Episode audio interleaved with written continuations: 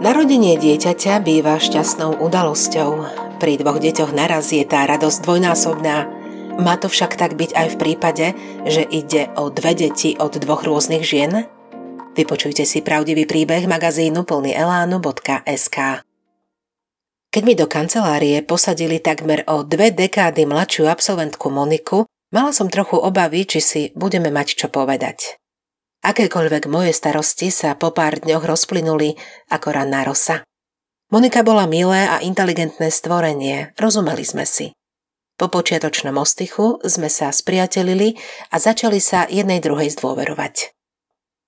Pochopila som, prečo kolegyňa občas príde vysmiatá ako z reklamy proti antidepresívam, inokedy zarmútená, ako by ich užívanie sama potrebovala. Monika bola romantický rojko. Po strednej škole ju jej vtedajší priateľ presvedčil, aby sa spolu presťahovali do hlavného mesta.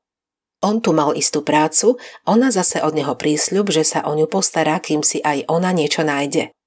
Idylka sa však veľmi rýchlo rozpadla. Bývalý priateľ neodhadol všetky výdavky, ktoré sú spojené so životom v meste, navyše, keď všetko musel násobiť dvomi.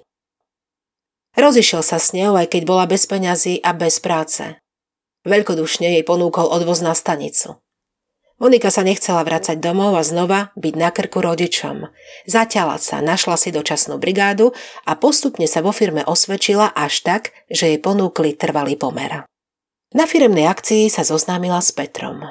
Po povinných hrách a súťažiach nasledoval vytúžený večerný voľný program. Veľa sa jedlo, no najmä pilo. Skončila s Petrom na izbe. Monika chcela toto krátke dobrodružstvo hodiť za hlavu. Túžila sa len odreagovať. Peter bol však opačného názoru. Začal jej písať, ozývať sa jej. Moniku nakoniec zlomil na kávu. Na ďalšiu ju už prehovárať nemusel. Tešila sa, že sa opäť stretnú. Za krátku dobu sa začali stretávať pravidelne. Vždy to však bolo niekde v súkromí, kam nechodilo až tak veľa ľudí, alebo išli na výlet do okolia. Zo začiatku sa Monike páčilo, aký je Peter pri vymýšľaní miest na rande kreatívny. Žiaľ, až keď ním bola opantaná a zalúbená, zistila aj iný dôvod jeho tajnoskárstva. Bol ženatý. Samozrejme nešťastne. Zaujímavé, ako túto formulku používajú všetci zadaní muži, ktorí si začínajú vzťah s niekým iným. A tá druhá strana im to vždy vďačne uverí. Aspoň na začiatku. Monika sa rozhodla vyčkať na Petra, kým sa rozvedie. Dokonca jej sám navrhol termín, dokedy by mal mať všetky veci vyriešené. Keď si v pomyselnom diári prepisovala tretí dátum, optimizmus ju začal opúšťať. Navyše sa po firme začalo šepkať o Monikinom vzťahu s Petrom nechcela, aby ho vyhodili.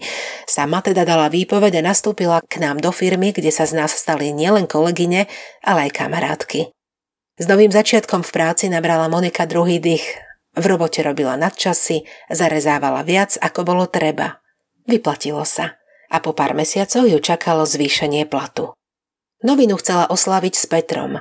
Objednala stôl v drahom podniku. Pre dvoch. Avšak prišla aj odchádzala sama. Peter sa opäť vyhovoril na problémy v rodine. Monika došla trpezlivosť. Uvedomila si, že vždy bude tou druhou. A vždy ňou aj bola. Kým jej najlepšie roky utekajú, Peter má všetko. Rodinu, aj milenku. Istotu, aj pobavenie. Teplé večere, aj horúce noci v spálni. Na druhý deň sa Monika s Petrom rozišla. Ten scenár mi už bol povedomý. Počas toho, ako sme sa poznali, sa s ním rozišla už trikrát. A tento raz to vyzeralo, že je to natrvalo. Definitívnosť Monikinho rozhodnutia však Petra vyľakala. Pár týždňov písal, volal, sľuboval, s Monikou to ale nepohlo. Peter sa na chvíľu odmlčal. Už to vyzeralo, že konečne pochopil a vrátil sa k manželke. Monike sa len potvrdilo, čo predpokladala. Peter by svoju ženu kvôli nej neopustil. O to viac bola prekvapená, keď dostala od Petra dlhý e-mail. Monika mi ho ukázala. Bol plný citov a vyznanie lásky, navyše v ňom stálo, že Peter sa so ženou na dobro rozišiel. Monika sa teda rozhodla dať mu ešte jednu šancu. Kolegyňa opäť chodila do práce veselá. Vzťah a bývanie s Petrom si pochvaľovala. O to väčšia bola aj radosť, keď mi o tri mesiace oznámila, že je tehotná. Tešila som sa s ňou. Viem, ako veľmi túžila založiť si rodinu. Radosť ale vystriedalo vytriezvenie.